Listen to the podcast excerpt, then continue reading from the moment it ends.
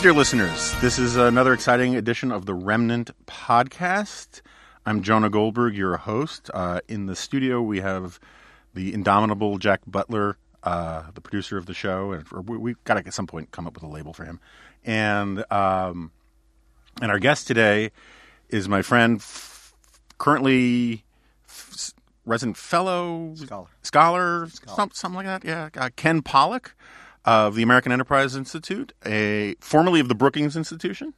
That's when I first started to follow your stuff, and um, one of our resident Iran scholars. Do you ever get into like serious nerdy trivia contests with like Michael Rubin about any of this kind of stuff? Uh, no, I think that's a fruitless. Why- you know, I don't believe in ramming my head against walls. Then again, I have tried on numerous occasions to reach rapprochement with Iran, so perhaps I am just that foolish. Perhaps, maybe a trivia fight with, with Michael would be a, a, a more fruitful endeavor. It would be interesting to have like a um, field of expertise Jeopardy style contest here, um, just to see how obscure people could get with things. Um, so I want to have you on simply for, I'll just admit it, purely lazy pundit reasons. Is that I feel like I need to catch up on what the hell is going on with this Iran stuff, and I figured. Rather than call you on the phone, I would get double duty dollars and just put you on the podcast and we could talk about it. So, what the hell is going on? Okay, well, the I don't want to back up too much, right? Because it's Iran. We could back up 2,500 years to Cyrus the Great, Right. talking about obscure. Let's not do that. Uh, there, there are listeners who would like you to do that, but, but, but it's okay. We can fast forward. For the moment, Okay. let's start with some more recent history. Under the Obama administration, the United States and the Germans, the British, the Russians, the Chinese reach an agreement with Iran about its nuclear program. Everyone in the world was very concerned about its nuclear program. The deal that Obama reached, which is called the Joint Comprehensive Plan of Action, was effectively that the Iranians put their nuclear program on ice for 10, 15 years in some ways, permanently in theory in other ways. And in return, they would get a lifting of both international sanctions and American sanctions. Now, what's important to understand is, like most deals, nobody was happy with it. Uh, the Obama administration thought it was a, a reasonably good deal. Almost no one else did. I will say that I was in favor of the deal, but my my feeling about the deal was that it was the minimum that we needed. It was not a great deal, but it was good enough. But that that 10 to 15 year window I mentioned was a really important aspect of it. Right? For the Obama administration, they their feeling was, well, we're going to have a rapprochement with Iran. And so 10 to 15 years is really all we need because that 10 to 15 years will cover us through the rapprochement. 10, 15 years from now, Iran will be a completely different country. We won't have to worry about the nuclear deal. Uh, my own perspective, and I think that of a lot of other people who were at least cautiously supportive of the deal was different, which is 10 to 15 years is a nice window that we can use to put in place a more permanent deal. right? And of course, there were lots of other people who felt, certainly folks in Washington, felt like this is a terrible idea. 10 to 15 years ain't going to be enough. Uh, the Iranians will just go right back to what they were doing at the end of it. Um, and then there were plenty of people who just wanted the end of the regime and felt like if you get rid of the sanctions, you're not going to get rid of the regime. Right. That- so, so just just to clarify, for so for people like me who I was opposed to it, I wasn't incensed by my opposition to it, like some people were, but um, it seemed to me that what the deal did was say, okay, you're going to pause if they comply, right? Because there was always the work concern that they would still do stuff in secret. And then we would, we were basically guaranteeing them the ability to have a nuclear program after 15 years. So rather than them keeping them in doubt about whether or not we were going to keep screwing with them with Stuxnet type stuff or whatever, we were like, okay, here's your runway. It's longer than you would otherwise like, and at the end of the runway, you get your nuclear bombs. And that was my objection to it. And that's a, that was a very reasonable position. right? And again, my perspective was you may very well have been right, but without that long runway, as you described it, Mm-hmm. They would have had it sooner. exactly. And it gave us that long runway to, to, to deal with the problem. Okay, so that's the American side, and that is important. Every aspect of that's important. I want to come back to it in Sure. a minute. On the Iranian side, though, it was also a tough deal. Right? The Iranians were just as divided about the deal as we were. You had a group of, I'm going to call them pragmatists. We call them all kinds of different mm-hmm. things, but it's really their president, Hassan Rouhani, and their foreign minister, Javad Zarif, and a bunch of people around him all of whom felt that Iran needed to get the albatross of the United States and its sanctions off Iran's neck to allow its economy to revive and that that would fix Iran's most basic problems. The people would be happy. That would allow the regime to stay in power. They, of course, were opposed by a group that we typically call the hardliners, and it's made up of a lot of different people, but these guys are hardcore, right? They hate the United States. They believe in Iran's expansion for a whole variety of reasons, and they hated the deal. And what they said at the time was A, terrible deal for us. We shouldn't be putting our nuclear program on hold at all. We have every right to have it. The sanctions relief we're going to get really isn't very significant. And most importantly, what they consistently said was, and the Americans will never honor the agreement. They will cheat. They will break the deal. Right? The Iranians went along. They signed it. Fast forward uh, two years, Donald Trump comes into office, and basically within a year, he pulls the United States out.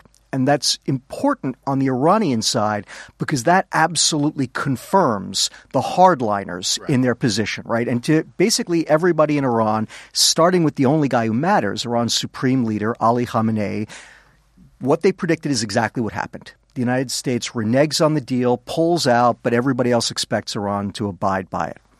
All right, on our side, the Trump administration is also divided. Lots of people want different things. Um, our old colleague John Bolton does seem very much to want real regime change uh, in Iran. Trump seems very focused on getting a better nuclear deal, whatever that would mean. Pompeo somewhere in between.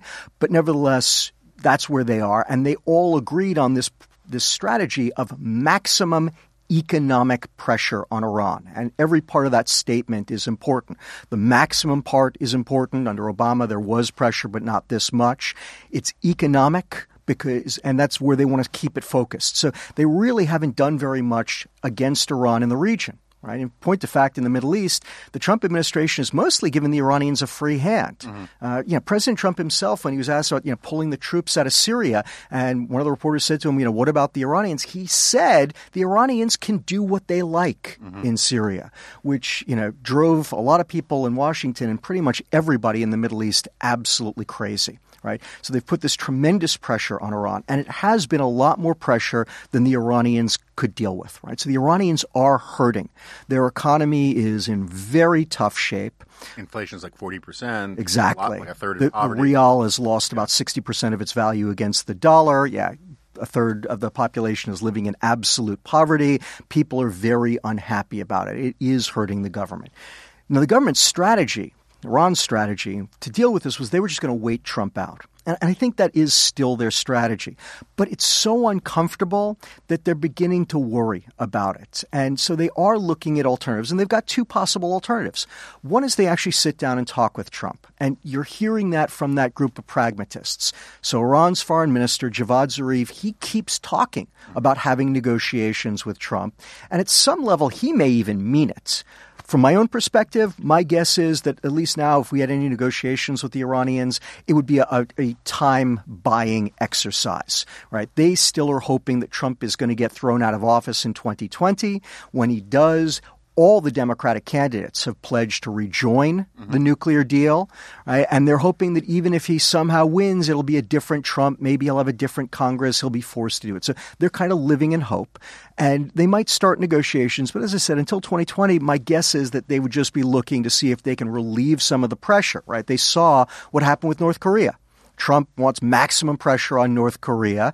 Then Kim Jong un sits down with him, and all of a sudden, you know, Trump changes his tune completely. So I think the Iranians are, have a reasonable expectation that they might get away with the same thing. Mm-hmm. But on the other side, the hardliners clearly want to try to turn up the heat on us, right? They're not interested in a deal. Again, they're you know they're feeling, and you've heard uh, Ayatollah Khamenei himself say this. There's no point in talking with the Americans. We cannot trust any deal the Americans will agree to because we have seen the Americans will agree to a deal with us and then break it and walk away. So there's no point. So what they'd like to do is turn up the heat, and we're seeing that play out too. Right? Someone has attacked four tankers off the coast of the UAE. Right. Uh, the Houthis, who are Iran's allies in Yemen, have been mounting attacks on Saudi oil pipelines, right? There is talk about conversations with Iraqi militias about maybe under what conditions they might attack American troops in Iraq. So clearly, Iran's hardliners are thinking about going in a different direction mostly waiting it out still, but trying to put some heat on us. And that's where the Trump administration comes back into this because they're seeing the reaction from the Iranians and to some extent overreacting to it. Mm-hmm. Right? I don't think that we needed to deploy a carrier and bombers to the Gulf. The administration decided to do so to kind of reinforce to the Iranians don't try anything stupid. And let's face facts the Iranians are fully capable of doing stuff like. We've seen them do that in the past. And sometimes when they're allowing their Revolutionary Guards to do their own thing, we've seen their Revolutionary Guards do some really aggressive things against us, against the British,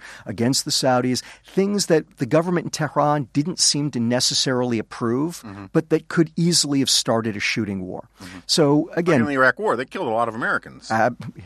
absolutely, uh, I believe the Pentagon said recently 600 American deaths mm-hmm. can be directly attributed to Iranian action mm-hmm. during the Iraq War. So, and you know, let's add on to that Khobar Towers, which they blew up in, in 1996, where they killed 19 Americans and wounded almost 400 others. The Marine barracks blast in right. Beirut back in 1983 was another one that they were ultimately responsible for. So, yeah, they absolutely have done all kinds of bad things to Americans.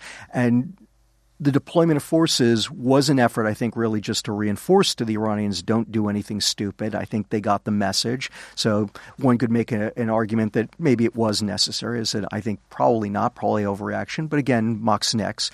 But what we're seeing is everyone all spun up right? Because everyone assumes that Donald Trump wants to start a war with Iran. Again, everything that I'm seeing from him, and I'm not a fan of his, but everything I'm seeing from him indicates that he doesn't want right. to do so.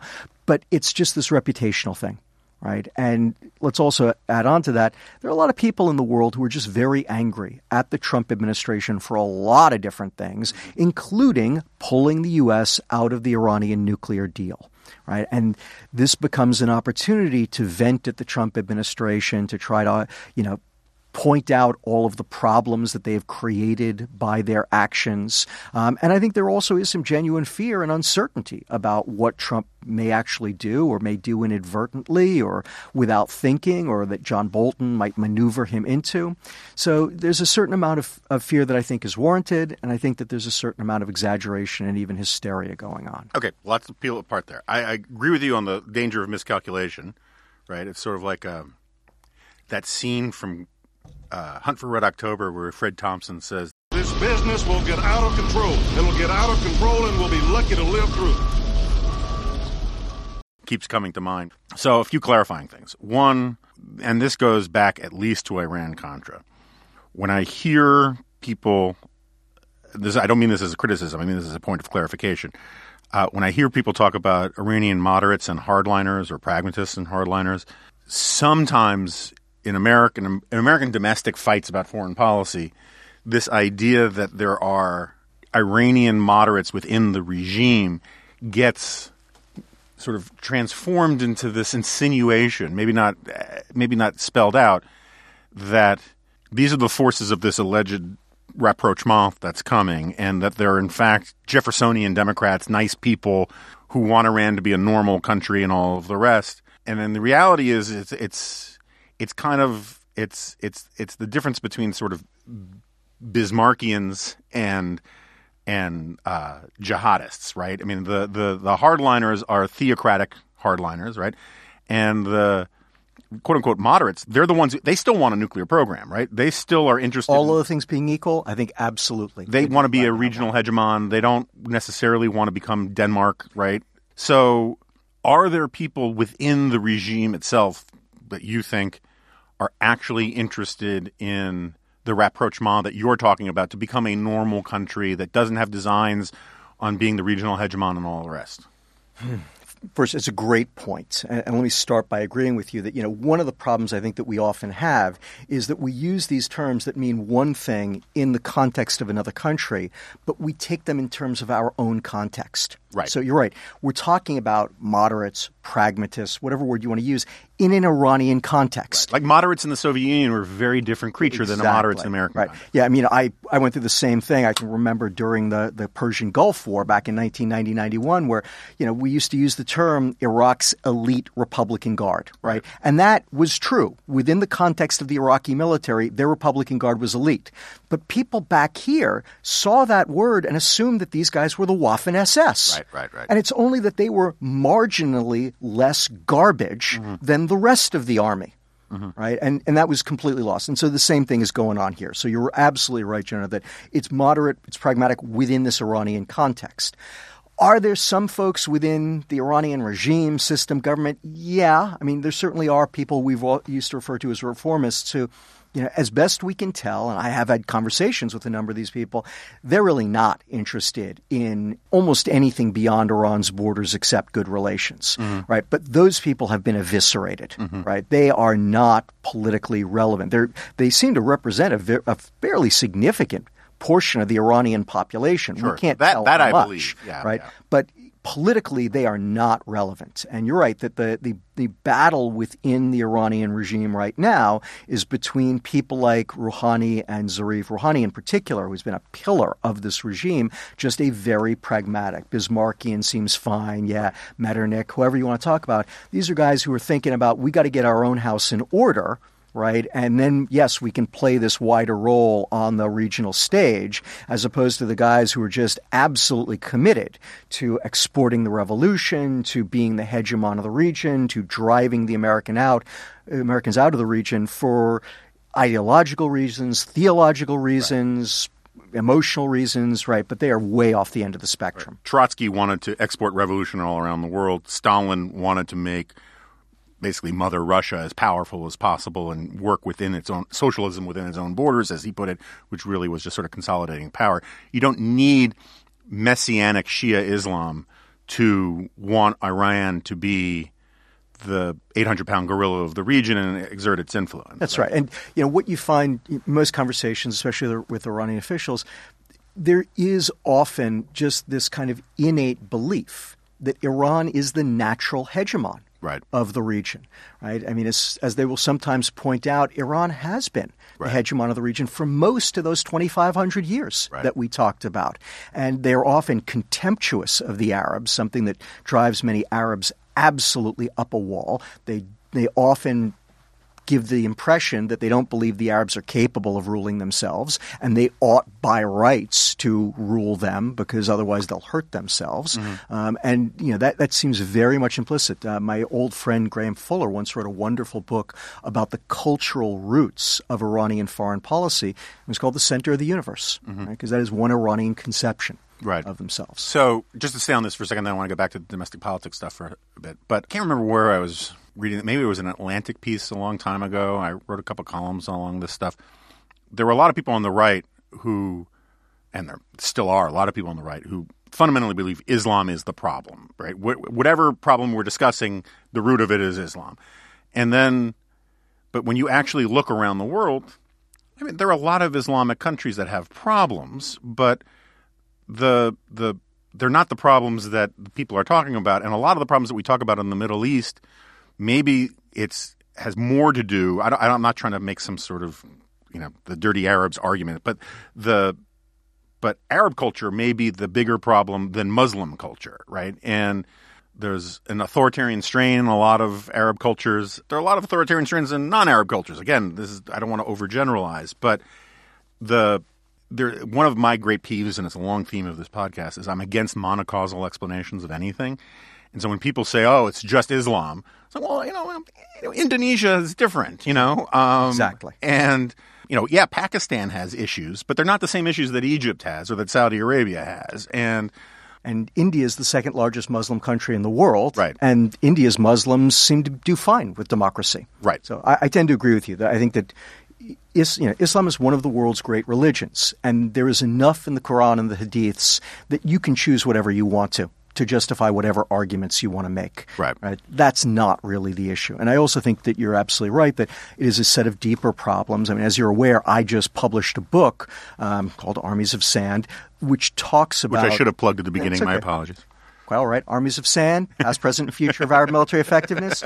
You can get it on Amazon and other places. Um, but you know, my ultimate conclusion was that it is these elements of Arab society that have really been the hindrance to Arab militaries over the last seventy years, and that yeah, cultural patterns are the biggest set of problems there, right? And you've had a lot of other people Tribal and kin relationships play out differently. to some extent, it's more about how uh, the educational process, formal, informal, child rearing, educa- formal education, inculcates people to think about their relationships within hierarchy, how they think about knowledge, whether knowledge is something that everyone can create or you simply ingest it, mm-hmm. right? Whether uh, lower rungs in a hierarchy are supposed to be active or passive, so you have bottom up versus hmm. top down hierarchies, things like uh-huh. that, right? Because different societies organize their hierarchies very, very differently. But in addition to the work that I've done on the military side, you know, you've had people, particularly the UN's Arab Human Development Report, right, which for at this point in time, uh, 17 years has written a number of different volumes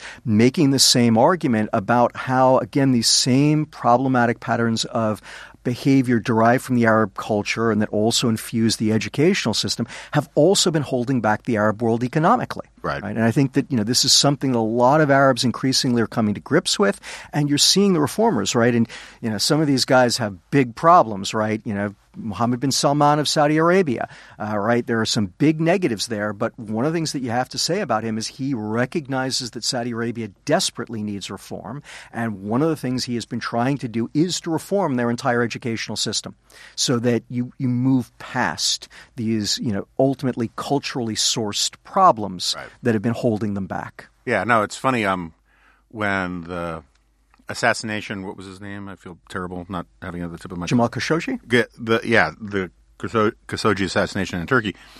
An enormous number of people, sort of the conventional wisdom on the Morning Joe kind of circuit, was that this proves he's not a reformer. And the thing is, you know, look, uh, I thought the assassination was awful. I thought it was incredibly stupid. It's obviously evil, but I'm pretty sure Ataturk probably had someone killed, and he was a reformer, you know. And I'm not a big fan of Bismarck, but he probably did some terrible things too. When you have cultures that have these these, and I, I'm not saying this as a defense of of you know Bin Sultan. I'm just saying that in a context where there's no democratic tradition, there's deeply entrenched cultural problems. The idea that you can only be a reformer if you adhere to the norms of the West as you try to do your reforms just strikes me as kind of naive about how the rest of the world works. There's often, you know, uh, you know, I don't want to say you got to break some eggs to make an omelet because, as Orwell would say, "Where's the omelet?" But um, uh, there is a sense in which we think that everybody has to play by the you know the Queensberry rules about these kinds of things, and that's not how radical change and dysfunctional cultures necessarily happen. Anyway, back to the American context. There are people, I'm probably one of them, but at the margins of it, who get a distinct whiff of the Ben Rhodes echo chamber stuff going on in some of this. That this talk about how Trump wants a war, that he's pushing for war. Some of it is sort of just replaying, you know, generals or keyboard generals replaying the last war with Iraq and don't trust the government about these things and blah blah blah blah blah. But um, it does seem like there was a ready-made plan to spin this as obvious proof that we need to get back in the deal right away. Does that seem right to you? Yeah, I, I, I, I think it is accurate, right? And let's let's put it into the wider political context. You, know, you and I both live in Washington, um, and you know the the problem is that this place is just suffused with this complete polarization, right? Where both sides just regard the other side as evil. Anything they do is has to be depicted as the worst possible thing in the world. On- in this case, as you point out, Jonah, this was kind of a core issue of Obama's, right? The, the Iran nuclear deal was one of Obama's few signature foreign policy achievements, right? That they could really hang their hat on. Um, and, you know, the way that I can remember some of them describing it was look, when we took office, and everybody was complaining about the, the problems in the Middle East. everybody said the biggest problem in the Middle East was Iran's nuclear program. Well, we solved that, mm. right? With the Iran nuclear deal. That's done. Off your plate. What are you complaining to us about? We did a great job in the Middle East. At right? best for 15 years, though. they, they, of course, didn't see it that way. Right. right. This was their, their sentiment, right? And then, of course, Trump comes in, tears that up. And right. let's be honest, I think a big part of why Trump tore it oh, up sure, sure, was sure. because it was considered one of Obama's signature achievements, right? This like was, the Paris deal. Exactly. This was a guy who was bound and determined to, you know, the Obamacare, right, to try to destroy Obama's complete legacy. That's certainly how right. uh, the, you know, Obama supporters and Democratic Party saw it, right? And so here is is Trump uh, taking action that does kind of sort of look like the run up to a new war, and the rhetoric is is, as usual, off the charts um, with Trump, and it's mostly expressed through Twitter. Mm-hmm. Um, and I think that it was a combination of, again, genuine fear on certain people's parts, coupled with political opportunity that, you know, yeah, we can paint this guy as this warmonger and we can, you know, we can hammer him for doing this thing which was so deleterious to our political position, right? So, you know, as always in Washington, the strategic, eh, about the best you can say is the strategic gets all mixed up with the domestic politics. But, you know, I feel like increasingly it's just that the domestic politics run roughshod right. over the strat- over the strategic interests. So I have to admit, I'm, in, I'm increasingly fascinated by John Bolton, who I've known for years. You've known for years. He used to be a colleague here. I used to see him I have some dear friends that I see far less often than I used to see him in the Fox green room. and um, I used to tell him, "Are you here to pick up your mail?" And um, and there was this big piece in the New Yorker recently about Bolton, and I can't remember the guy who wrote it. And he makes the case that Pompeo is basically attuned to being not America's, and I'm being simplistic about this because I'm not a Pompeo basher by any stretch, but that Pompeo is politically attuned to being essentially Trump's Secretary of State, not necessarily America's Secretary, but Trump's Secretary of State. His rhetoric is attuned to all of that. But Bolton's got a plan, right? Bolton's got an agenda. I remember we talked about it on this podcast, and at the time, people were thought I was being uh, excessive about it. But when Bolton was on the Sunday shows talking about the, the first Korea thing, he kept saying, We really see Libya as the model for for all of this. And and he did it with such a straight face. And the thing is is that anybody who understands what happened in Libya has to understand that the North Koreans are going to interpret that as we're going to get concessions out of you and then we're going to let your regime go, you know, belly up. And and it seemed like a poison pill at the time. And then there was this piece, I guess Eli Lake wrote a piece recently about how Bolton deliberately wrote that 5,000 troops to Colombia thing in order to frighten Venezuela and the and Maduro regime and all that. First of all, do you think Bolton survives? Do you think his agenda is achievable? And do you think that Pompeo is that that characterization of Pompeo is fair? Sure, a bunch of different things. And and first, I want to I want to start by saying, Jonah, that you know. Again, we live in Washington. We talk to people in the government all the time, but we're ultimately reading tea leaves too. Sure. Right? And none of us actually knows what gets said when Mike Pompeo and Donald Trump, maybe with John Bolton in the room, maybe without him, or maybe Trump just with Bolton, what, what they say to each other. We just don't know. Mm-hmm. That said, everything that I hear from people does more or less accord with that view that Pompeo does see himself as you know the only way to be effective is to more or less channel Trump. Right. Right. And what I saw with Iran in particular was that you know he would he would be with Trump rhetorically until the very last moment mm-hmm. and then suddenly try to swerve at the last minute and pull Trump with him right? So, in particular, the first time around when they announced the waivers on some of the sanctions to allow eight different countries to buy Iranian oil, right? Nobody knew that was happening until the very last minute, including the rest of the U.S. government, right? Up until basically the week beforehand, Pompeo had been right in lockstep with Trump. No waivers, no waivers, no waivers, and then at the last minute, eight waivers, mm-hmm. right? And that did seem to be very much along those lines. So I think that that's a pretty accurate assessment. And look, given what happened to Rex Tillerson and given what happened to H.R. McMaster, if you want to survive in that job, that seems to be probably the smartest way to do it, right? If that's your goal is to survive in that job, that's probably the right way to do it. Again, you know, not having spoken to John in a while, um, but knowing him in the past, I suspect that you were right. It's always been my sense of John Bolton that yes, he has a very definite plan. It is not Donald Trump's plan. It is far more aggressive, far more ambitious. Um, and I'll be honest with you, I'm kind of surprised he, sur- he survived as long as he has. Yeah. Um, now, he clearly is kind of tacked in Trump's direction on something like North Korea. I also think that you're right that on a lot of these different issues, what it, it seems to me that he's doing is trying to get Trump a little pregnant Right. on regime change in Iran and North Korea and, and some of these other places. Uh, so far, that hasn't happened.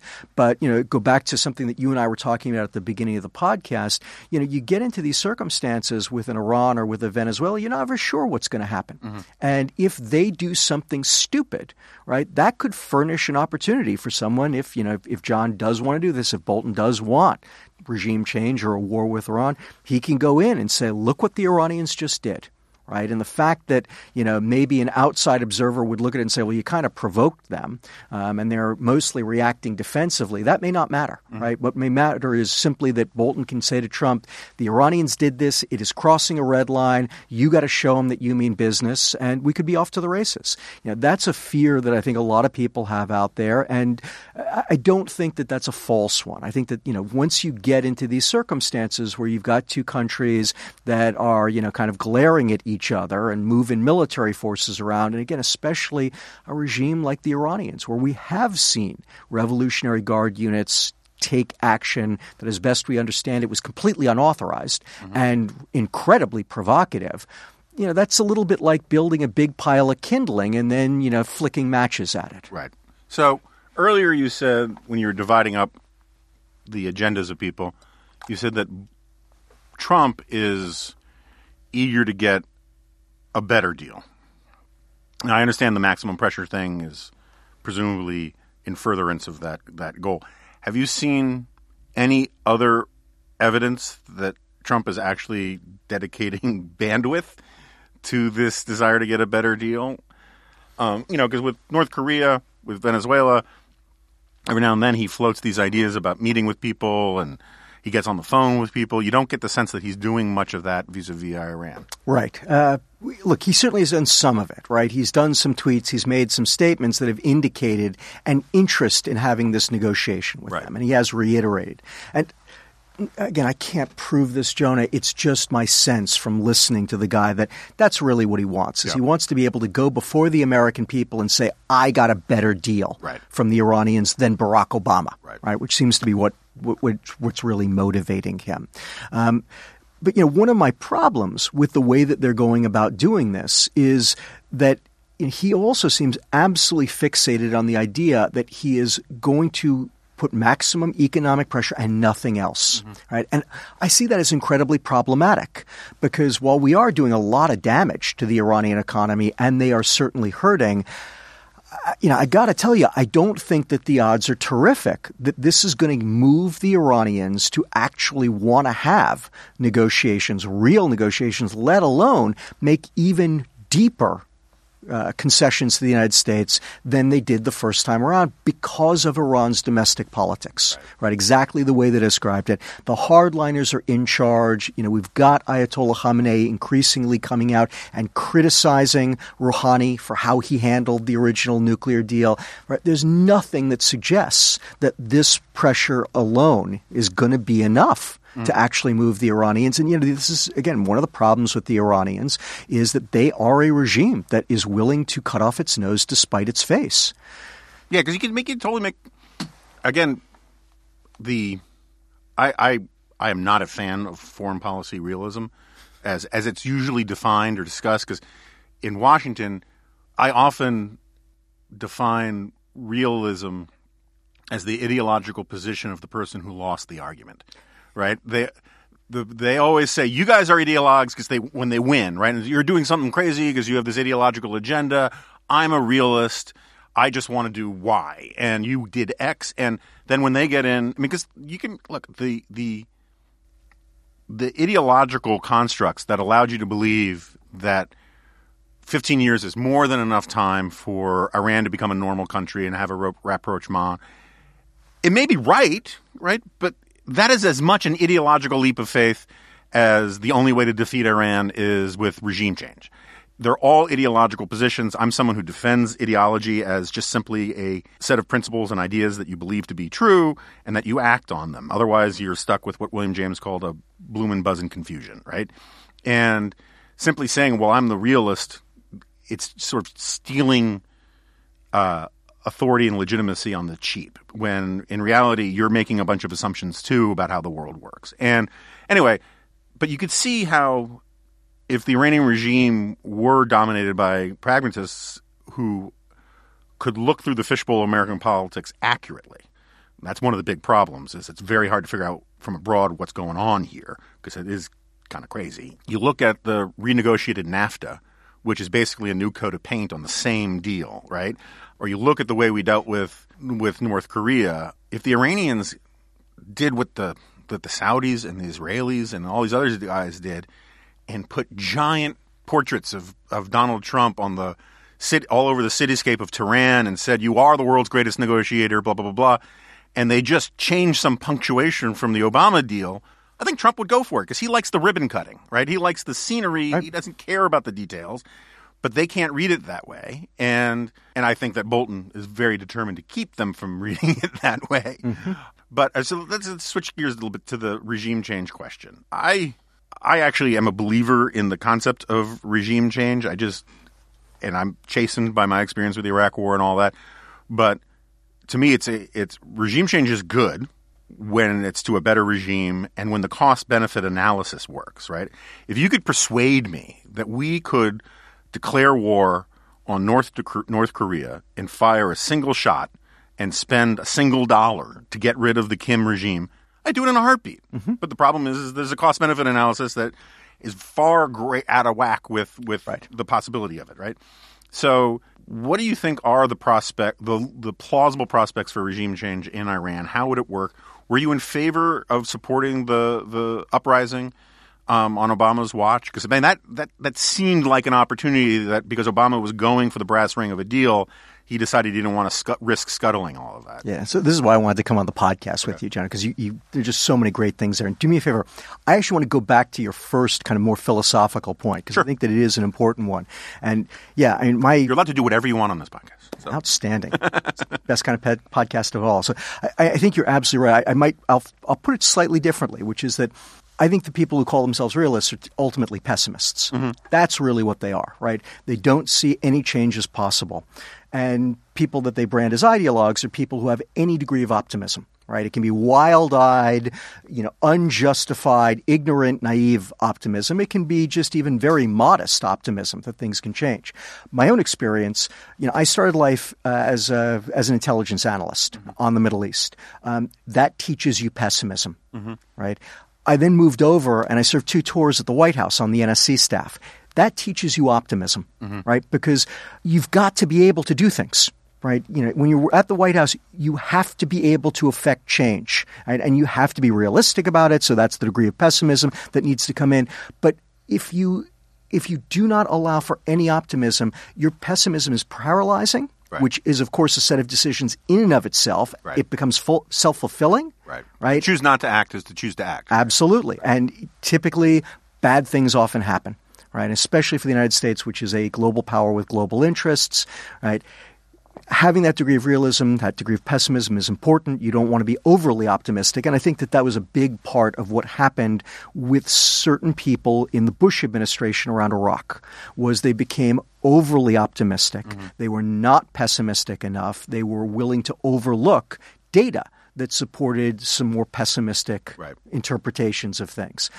Okay, bring it all around uh, to well. But let's stay. So you want to stay? It's, sure. you want to bring it back to the philosophical thing one of the arguments that the realists often make is that states are rational actors that always act in their self interest.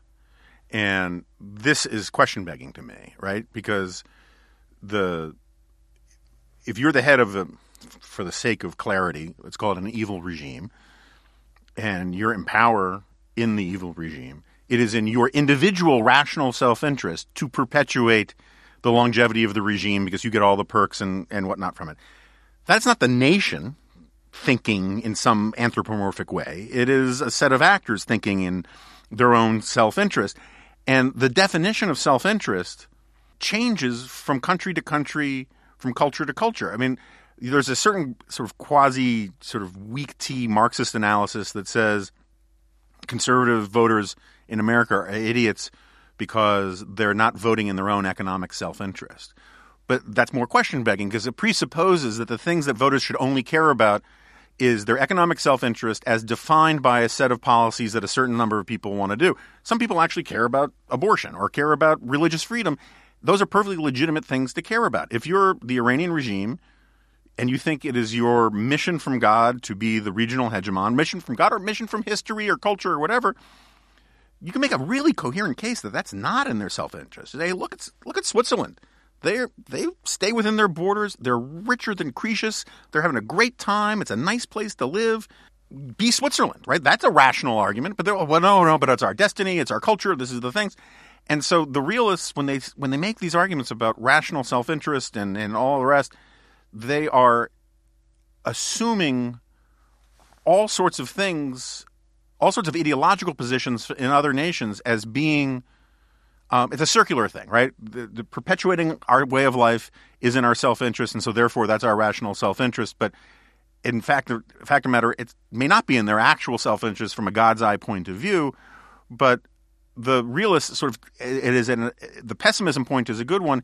It works from the assumption that the the status quo is the natural condition of things which would have been a really nutty argument to make about Iran in 1978. Right? Change happens for all sorts of reasons. Why was the Shah's regime less reflective of the rational self-interest of Iran than the Ayatollah's regime? And so I don't know where I got on this, but it's just it's one of these things that vexes me when we talk about these things and it's it's that assumption that drives me more crazy about about so-called realism than anything. Yeah, look, I, I, completely agree with you, and, and let's let, let uh. bring it back around to Iran. Um, you're absolutely right that cultures have different goals, different objectives. Collective collectives of people can have mm-hmm. different goals and can prioritize one thing or another. One of the problems that we've got with, yes, uh, groups of people here in Washington, the United States generally, academics, is they often define interests and then mirror image other societies, right? right so they assume right. that other societies' goals is the set of goals that they have themselves, mm-hmm. right? Not recognizing that, yes, other societies may have very different goals, right? And again, the, the goals that they tend to have tend to be very economic materialist goals, right. right? Whereas there are countries out there for whom, you know, they may or may not want to be rich, but the question is really just what's the priority, right? And it may be, sure, we'd love to be rich, but there's this other thing right. that matters to us a hundred times more. Right? right? Second point, as you're also pointing out, Jonah, one of the biggest issues out there is domestic politics, right? So uh, I wrote a book a number of years ago about Iran called The Persian Puzzle. Mm-hmm. Um, Good which, book. That, that book I've read. Thank you. I appreciate it. A lot of people seem to like it because a lot of what I did in it was talk about the domestic politics of both the United States and Iran and then the interaction of the 2 mm-hmm. right? And my whole point was look, you can't really understand the interaction. The interaction doesn't make a lot of strategic sense if you regard these two countries as nothing but black boxes right. that are thinking purely strategically. Nothing that happened historically really makes a lot of sense. It's all ultimately explained by their domestic politics and plus these cultural elements mm-hmm. as well. I think you're absolutely right. But sorted through their domestic politics and different groups espousing positions and then playing that out in foreign policy world, right? And I think that a lot as that's one of the reasons why I started my lengthy discussion about what's going on by talking about the domestic politics here right. and the domestic politics there. Because the truth is, you know, at a purely strategic level, if you were, you know, some Martian who did start from the assumption that what people want is just kind of general security and economic material uh, prosperity, then what Rouhani and uh, Zarif are arguing for is the only sensible right. argument. And yet they've lost. Right. Right? They've lost to this group of hardliners. And again, you know, it is worth noting that a lot of other Iranians seem to agree with that. I think mostly because, as we pointed out, they are so desperate. They are so poor. They are so unhappy. Right? But at the end of the day, they're not the ones winning the argument. Now, you asked me about uh, the opposition, yeah, yeah. exactly, which I think is a great point. And that's another one where that was in many ways the Iranian people kind of saying, enough of this, right? We don't believe in the ideology so much. That no longer is our highest priority. Um, we are so poor, we are so desperate, we are so unhappy that we really do want a regime that focuses much more on our basic well being. And of course, it was crushed.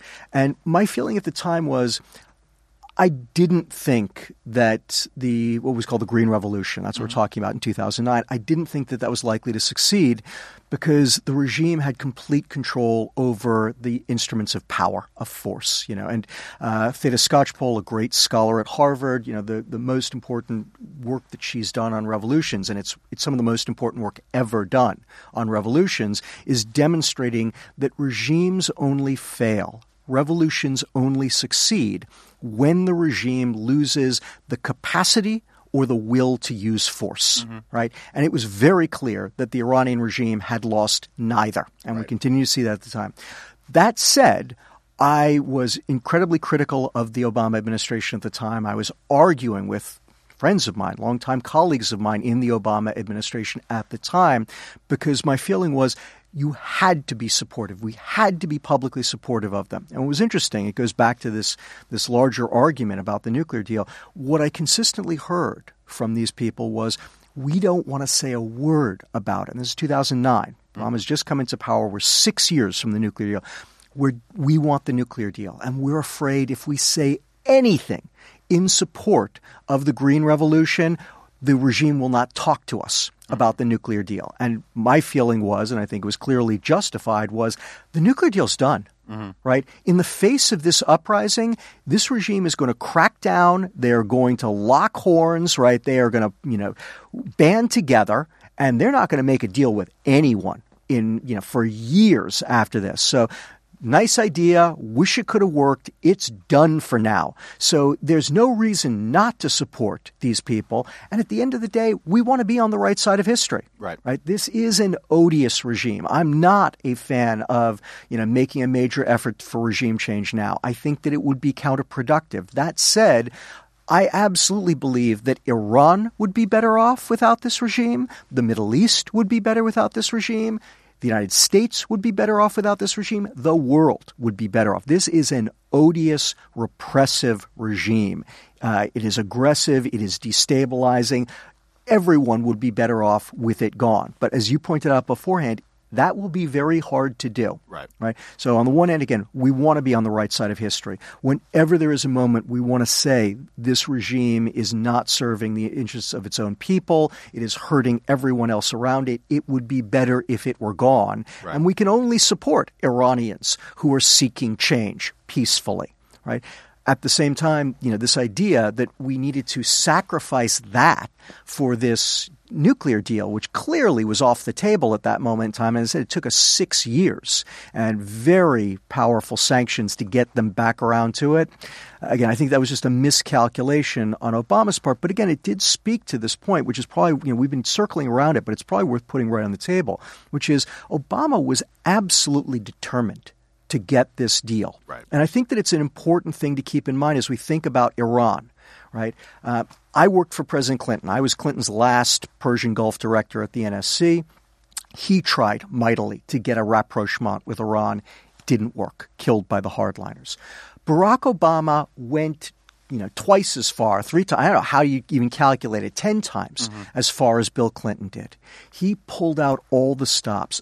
Iran will probably never have another American president so desirous of a rapprochement with them, so willing to accommodate their needs, desires, aspirations, so willing to compromise on American interests to get this rapprochement, and yet they turned him down too.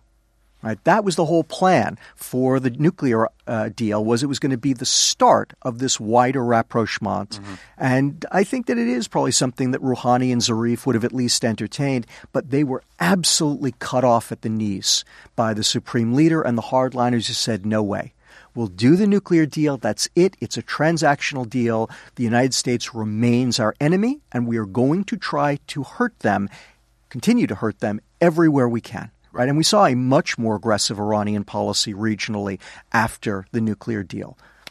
Speaking of the regional part, oh, a year or so ago, I got a big, you know, I get a lot of um, academic books because the nature of the, my line of work, and there was a big book, looked like an interesting book. I'm not criticizing the book, but the title was something like "The Middle East Conflict," and it was entirely about the Israel Palestine issue, and and it was happening at a moment I th- like when chemical weapons were being dropped, you know, barrel bombs were being dropped in Syria, Yemen was being torn apart. It seems like, you know, and how much credit you want to give Trump for this or not, or just happened on his watch or what contingency, I don't, I don't know. I'll leave that to historians. But my point is that this always used to drive me crazy, which was this notion, which was a big feature of the bubble in Washington, that all problems with the Middle East get solved when you solve the Israel Palestinian issue. And it was so obvious to me for so long that so many of the Arab regimes were using the Palestinians sort of the way Hitler used the Sudeten Germans, right? It was a way to sort of marshal nationalist sentiment, of to sort of keep your eyes off of your own domestic dysfunction. You know, you had at the end of World War II, there were millions upon millions of refugees all around the world. They all f- settled in wherever they were. But between the, the the permanent bureaucracy in the UN, which was in service to the various Middle East regimes, and the Middle East regimes themselves, they've kept Palestinians in refugee camps for three generations because they want to keep them alive as political issues, right? Now, this is not to say I'm not trying to bash the Palestinians. They've got obvious historical grievances against Israelis. Israelis have historical grievances against them. They all have historical grievances against their leaders and other regimes.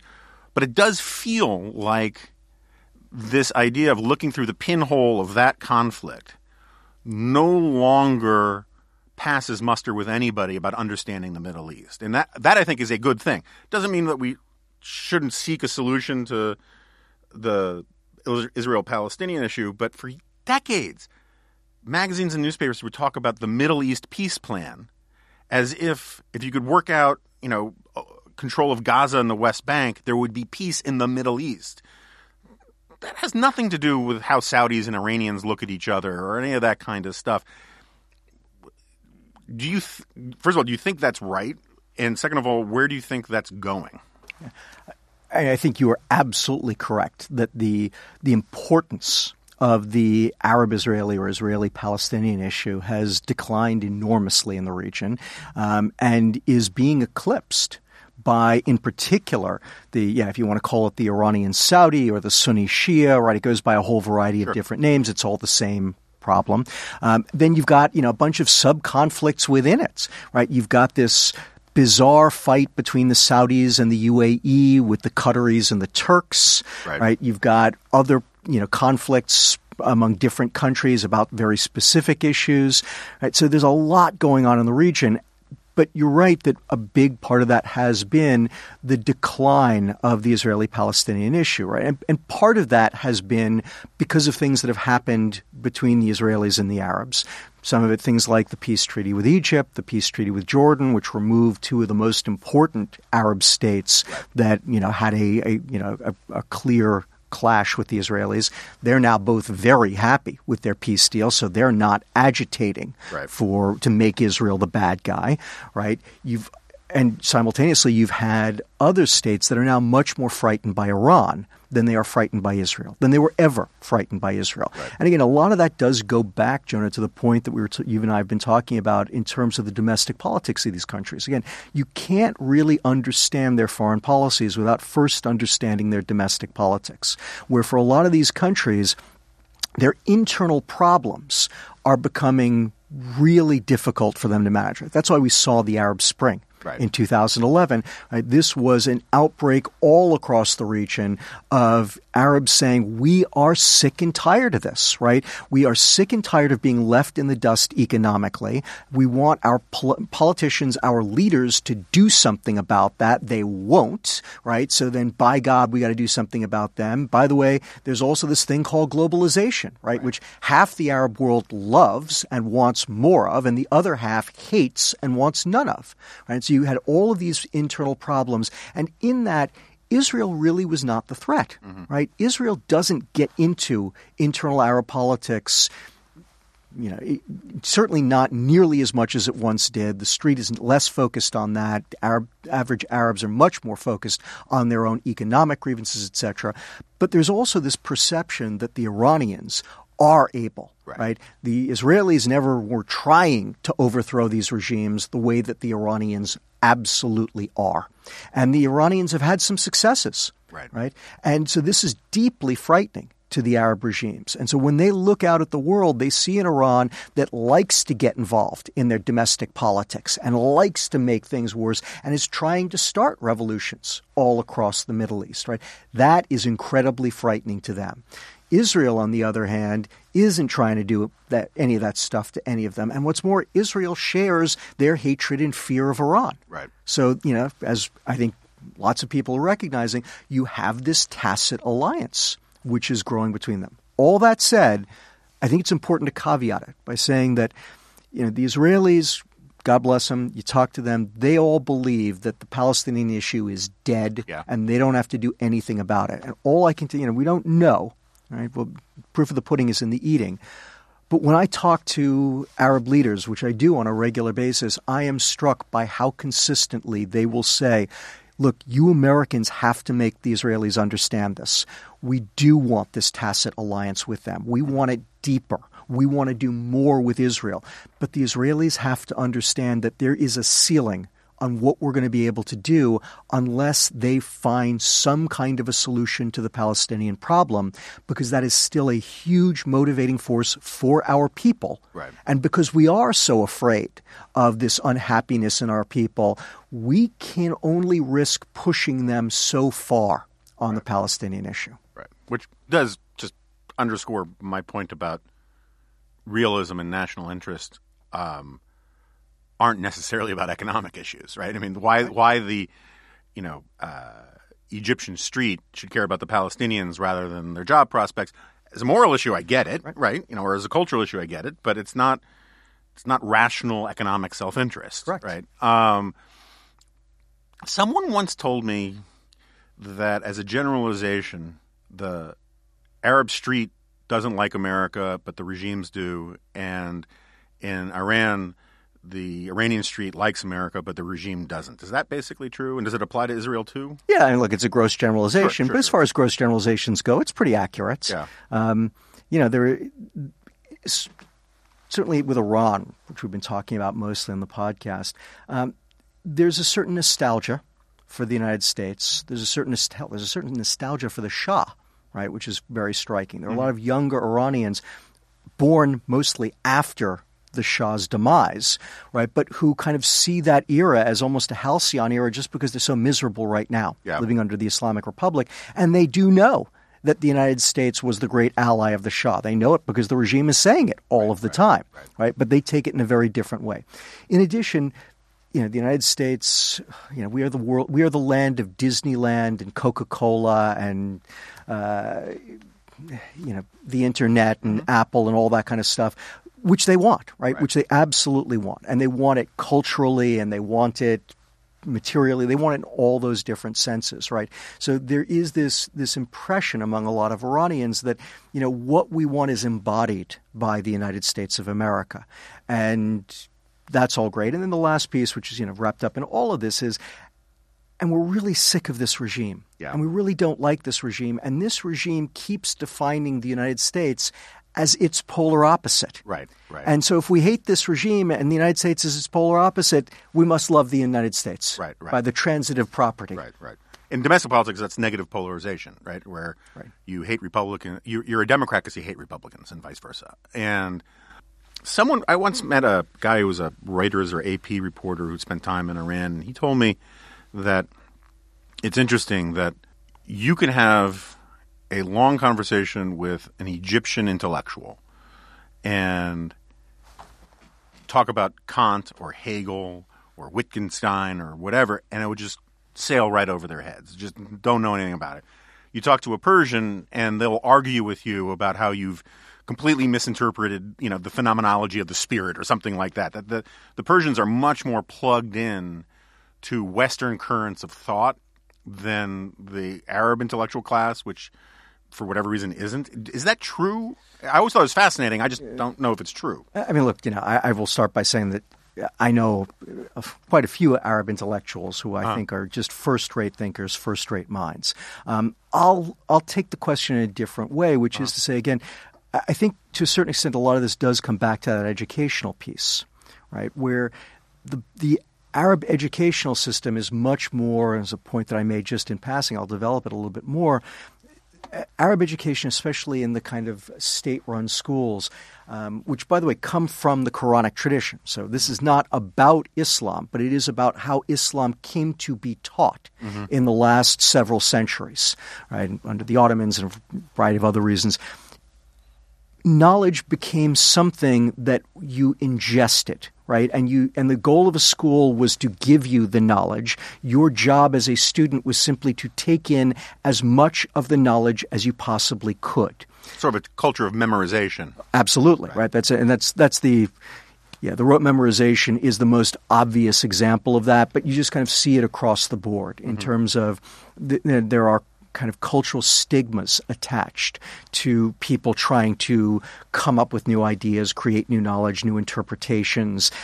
Um, there, I don't want to go into too much detail about this, but but most of the schools of Islamic thought frown very heavily on any interpretation. And again, it's less about the the religion; it's much more about how that then filters down mm-hmm. into general ideas about knowledge and, and people's relationship to it.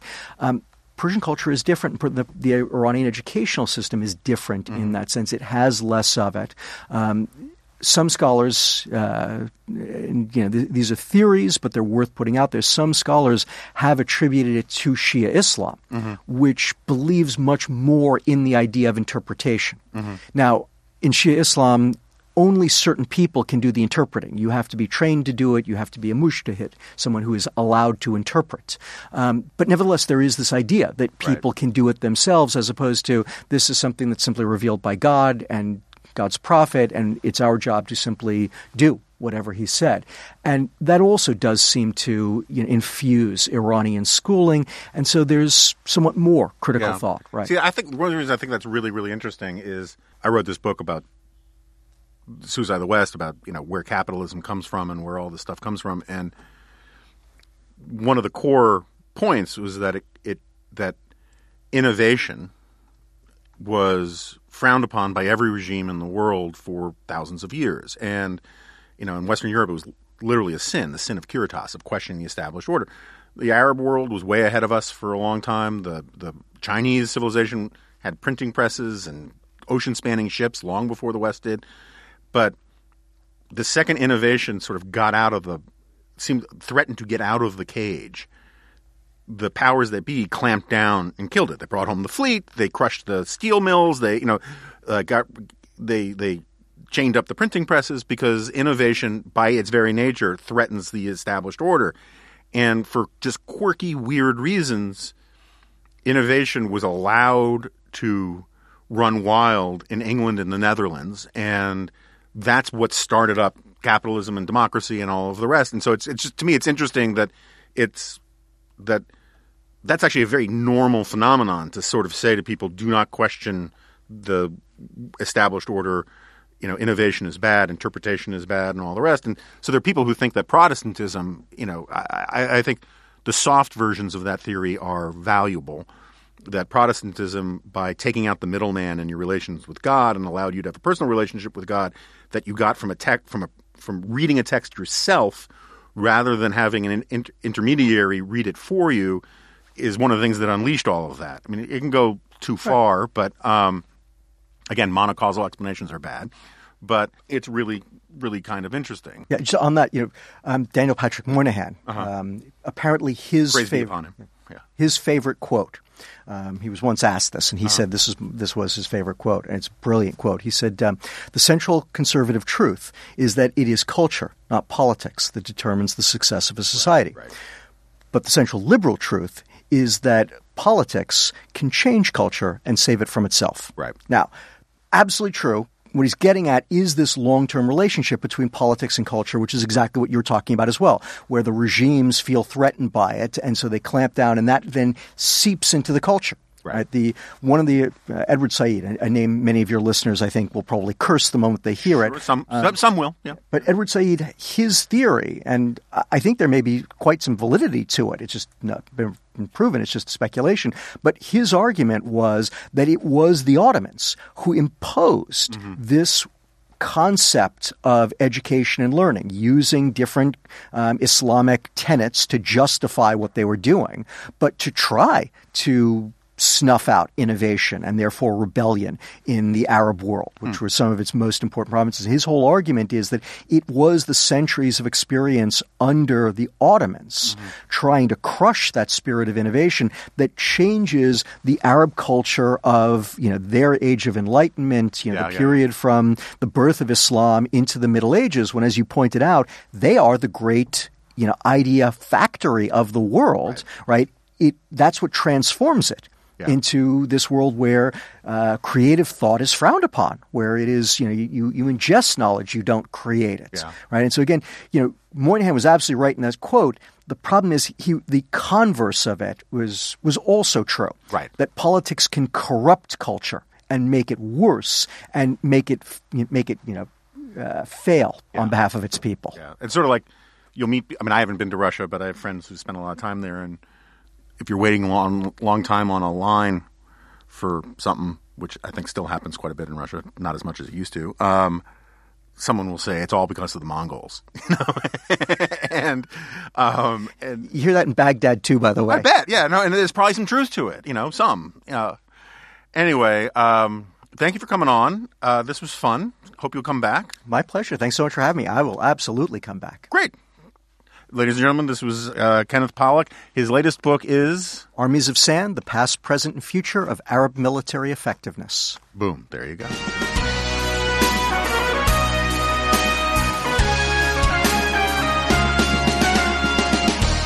Okay, so Ken has left the building, and uh, uh, what'd you think of all that?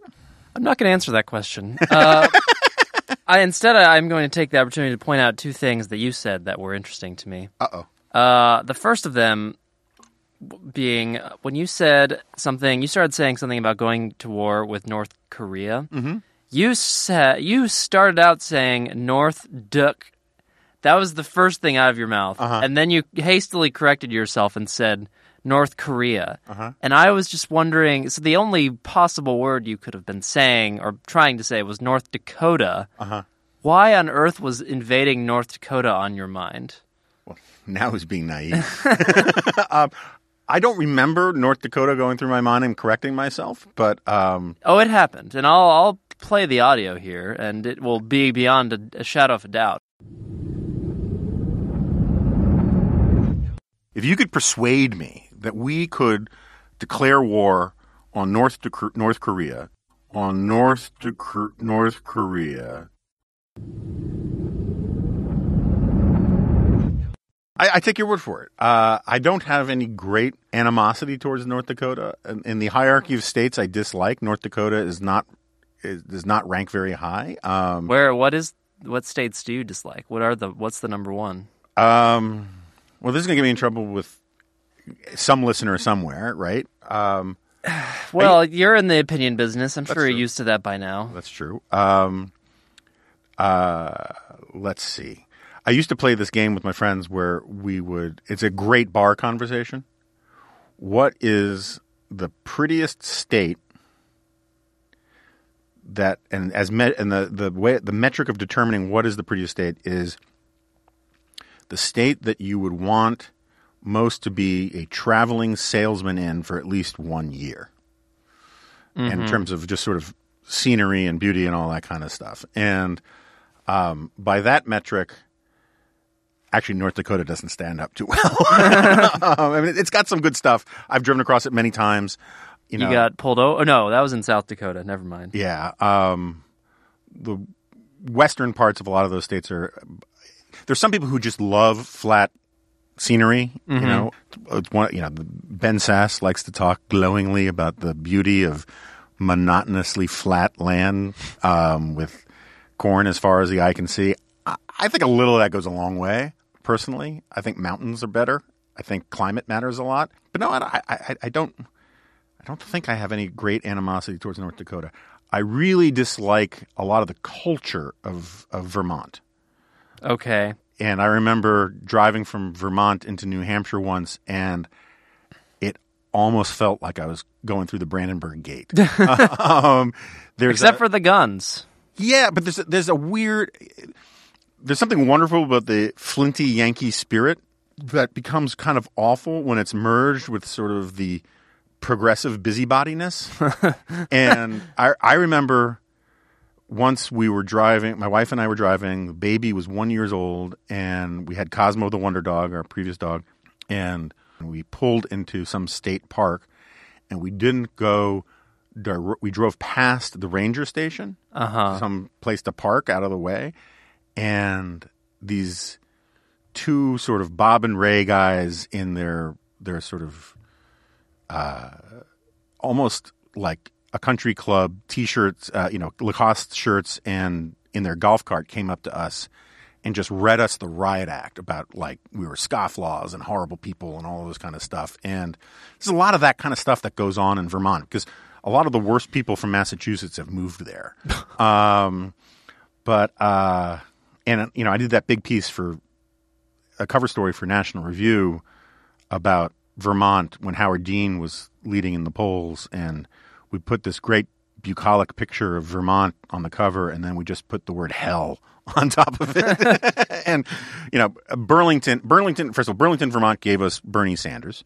Burlington, Vermont is a lovely bucolic town run by the kind of reds that you find in you know college town Starbucks. You know, I just I don't know. I I got I got major problems with Vermont. Love New Hampshire. Love everything about New Hampshire, but I, I have no great. I was in, I was in Fargo this summer and I loved it. I thought it was really great. So I I have no great explanation for you about that. Okay. What was your second question? This, this is something that has been bothering me for a while. You have been saying that the medieval sin of innovation Uh-huh. is curitas. Uh-huh.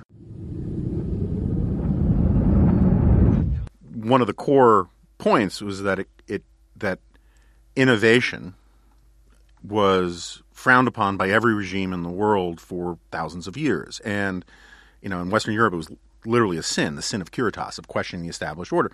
Not curitas. What is it? Curiositas. Oh Jesus! Okay, I apologize. Uh, curio- curitas has no. I don't think it has any meaning in Latin. Okay, But you've been saying this in speeches too, and I've been meaning to correct you. But now I've figured doing publicly is the best way to to drill it into your skull that it needs to be changed. okay. I'm I'm trying to remember how we spelled it in the book. And I did, it was definitely spelled correctly in the book. Okay. Okay. So, uh, frankly, the way I see it is this is a self-own because you're admitting your failure to correct me much, much earlier.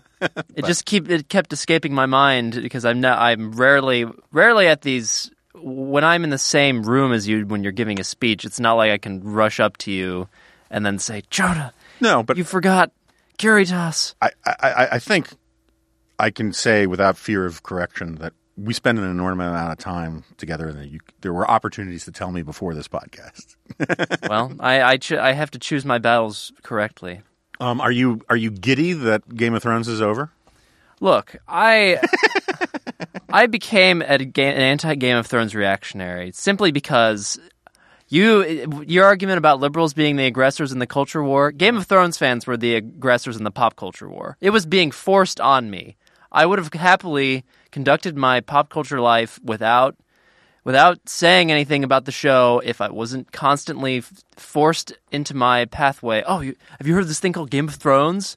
Oh yeah, you should watch Game of Thrones. You don't watch Game of Thrones? How can you not watch Game of Thrones? So Fair, fair. I just didn't. that that that radicalized me. And now, but now that it's over, I I don't really feel like I could, if I felt like it, engage in Schadenfreude about how unhappy people seem to be at how it, how it ended. But I don't I don't have to do that. I don't really feel. I just I'm I'm content to let it fade into into into oblivion. That's fine with me. So you're basically like the Persian street when, you know, America must be great if the regime says it's the great Satan. You feel like if everyone's saying it's so great, you have to think it's awful. That's negative partisanship, right? That's sort of where I make no I make no claims about its quality. I just don't want to have to make a claim about it at all. Okay, fair enough. Fair enough. Uh, there is there is room for apathy, and, and even in this modern age of hot takes, and I reserve my right to it. Switching gears, we didn't have time to do a post-show analysis of um the Joe Sternberg uh, "Baby Boomers Suck" Yeah, episode. What'd you think of that? Since since you are the host of your own podcast called The Young Americans, you do have some skin in this game. right. I am I am deeply torn about this because I, I see evidence, and maybe it's just evidence of my peers who are uh, urban dwelling, uh, early stage professional millennials who display behaviors that are not exactly. Uh, they're not embodiments of the Protestant work ethic, shall we say? uh which I, I mean, as as a Catholic, I'm not. It's the only aspect of being Protestant that I would that I would seek to uh, emulate myself. But at the same time, I get many of his points about how baby boomers could have done things and and uh, harmed their the what they're passing on to the future. So I'm much more I'm much more um, wishy washy about this issue than you would expect me to be. And I'm also not sure. I mean, he's uh, the the author being born in 1982. I, I feel I have very little in common with him, despite Sure. being. I mean, he's more of a late Gen Xer, frankly. And this is one of the issues I have with the generational grouping is that like someone born in 19 by by this definition someone born in 1980 is supposed to have something more in common with me than someone born in 1979 Right. No, that's that's ludicrous. I mean, the I'm still I'm I'm actually writing a column about this where I'm somewhat softening on my opposition to generational stereotyping, but I, I still dislike it a great deal. And it seems to me that the abstract, you know, you're in this cohort thing you're born between these two dates is so much less meaningful than like whether you grew up in a world where it was taken as a given that you'd have an an iPhone or some device like that in your house right. or not which right? is something that can also be determined. So i'm the youngest in my family and so i was basically raised in the same way that my all of my older siblings were who were much older than i am. But if i had been the oldest in my family i would have I, I things would have been different about my upbringing probably Sure. um, just because the like brunt of the parenting that was done in my in my lifetime would have been at a later period rather than an earlier one Yeah, I mean, so I, I grew up with computer a computer in the house in my late high school years, but when I went to college, you know, my freshman year, you had to go to the computer room to use a computer, and then and print things out there and that kind of stuff. There was no internet, and then by sophomore junior year, it was a big deal. I got my my Apple IIe or whatever it was, you know, one of the early Apples. And there's some readers, listeners, going to say that wasn't the 2e, whatever. Fine, but it was you know one of those early Macs, and that life experience is so alien to somebody who was even five years younger than me. Mm-hmm. And to, so to say that all Gen Xers share these things, I mean, there are things that are, I think are true, like shared common culture kind of issues and all of the rest. But that was my that's and I, I don't want to dwell on it because I, I, I, I pressed it as much as I could politely with Sternberg about all of this, but you know there is a sense in which talking about how the baby boomers screwed everything up misses the fact that there were baby boomers on either side of every one of the public policy issues that he's talking about. right Um, and yeah, you can talk about how there was some overlapping consensus about how to use government and markets, and I think that point is is perfectly fine. But it just seems to me it's much more illuminating to use a different prism than this generational stuff when you're talking about this, because it's just it it glosses over so many things, and it's and it's weird. This is the second guy in a year from the Wall Street Journal editorial page who's coming out with like sort of a generational analysis book, and I just wonder what's in the water over there. But you know, and that's the other thing is if we had more time, I was going to like, or if I was, if I knew the guy better, I was going to grill him about why the journal has just been so crappy towards me personally. But that's that's another that's a topic for another day. if you're wondering what's in the water, I think the answer is probably rats. Apparently, rats have taken over New York City. I saw something on on the twitters about that. yeah. my dad always there was always this statistic that would pop up from time to time about how there's th- and it turns out not to be true some guy did a study recently um, but Well, my entire life they said there were like three rats for every new yorker and wow. and my dad would always say where are my three rats let's see. The, oh, last. Well, maybe last. I don't know. Um, so I have on, on my way to work last week. I walked by someone who, while walking, was reading a copy of uh, Milton and Rose Friedman's "Free to Choose." Uh-huh. I thought this was interesting. Uh-huh. Even weirder was this week on the, the same person as I was walking to work. I saw he the, this person was reading Dune Messiah. So with those two data points, I decided that there's like a hundred percent chance that this person is a remnant listener, Uh-huh. and saw this person again yesterday. Determined, yes, remnant listener. you asked him Yes, Okay. see what's what's sad about this well, first of all that's great That- and you and I, I like your deductive reasoning uh, well, I mean, what are the what are the chances that someone reading those two books does not listen to this podcast? yeah and if if on the third time you met them they were reading abducted by bigfoot then it would be kind of obvious Yes, but um, uh, it would have been weird that they weren't remnant listeners. right. Have you heard of this podcast? But uh, it's a shame it was a dude, uh, just because that would have been a great meet cute story if it was a you know attractive young lady, Yeah. age appropriate. Well, someday. Someday, um, I used to have back when I was single. I used to have sort of daydreaming sort of fantasies about because there were all these movies where people meet people on planes. And I was always like, you know, I'm going to sit next to some woman who's reading a copy of The Public Interest or you know, or a anthology of X Men comics or something like that. And it's like the one, but it turned out not. That's not how it worked. So, all right. So this uh, we got we have an exciting podcast. So like one of the reasons why I wanted to stack up all of these wonk podcasts because we've done a few in a row now, right? We did the millennial thing, which was pretty wonky. We did this, which was pretty wonky. The week of the think tank presidents last week. We week. had two think tank presidents back to back, and uh, since Ethan Nicolle has not kept it secret, uh, next week we are. It's next week, right? Right. we are going to record a podcast with the author of a book who has an incendiary thesis, which is that bears want to kill you. And as someone who's been railing against bear propaganda for years, uh, thanks largely to the influence of my Alaskan wife, I'm very much looking forward to that podcast. So stay tuned for that. Funny story is Pa John Podhoretz. I have this group text with Pod, Rob Long, and Scott Immergut, the producer over at Ricochet, and The glop text. it's the glop text. And last night, Pod texted me the Amazon page for the Bears Want to Kill You book and says, We should do a whole glop just on this book. And I was like, Dude, I've already booked him for my podcast. And I guess he was kind of joking when he was saying it. and, and, uh, and he was like, Seriously? But yes, seriously, I'm very much looking forward to it. And uh, for listeners who don't know, you know, I've tried very hard uh, not to talk about the new venture that I'm doing with Steve Hayes and some other folks. But June 1 is the official date where I will no longer be a senior editor at National Review. I'm going to stay a fellow over the National Review Institute. But uh, starting June 1, I am a sort of a full time guy building up this uh, this new media company, and it's exciting. And the podcast will continue, hopefully under the name The Remnant, and the G File will continue, hopefully under the name The G File. Uh, some of these things have got to be worked out. It gets a little technical, and we're going to have some exciting stuff for people to. Uh, if they're interested and if they're looking for jobs, if they're looking to invest, if they're looking to uh, sign up for the the whole shebang, uh, we'll have more information about all of that. But everyone's been really supportive, and it's it's a bittersweet thing for me because I love National Review so much. But you know, that's It's a bittersweet symphony. That's life. there you go.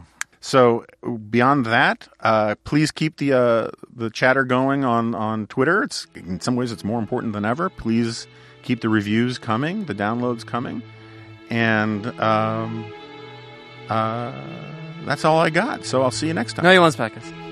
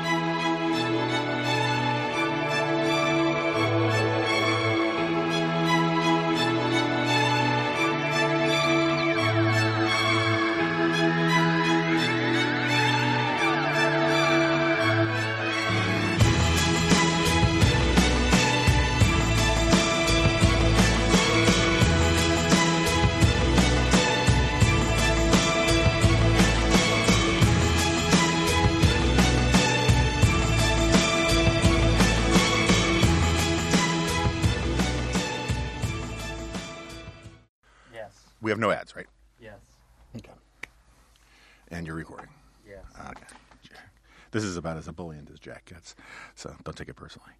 Um, I'm glad that he's so up for this. Yeah. So, all right.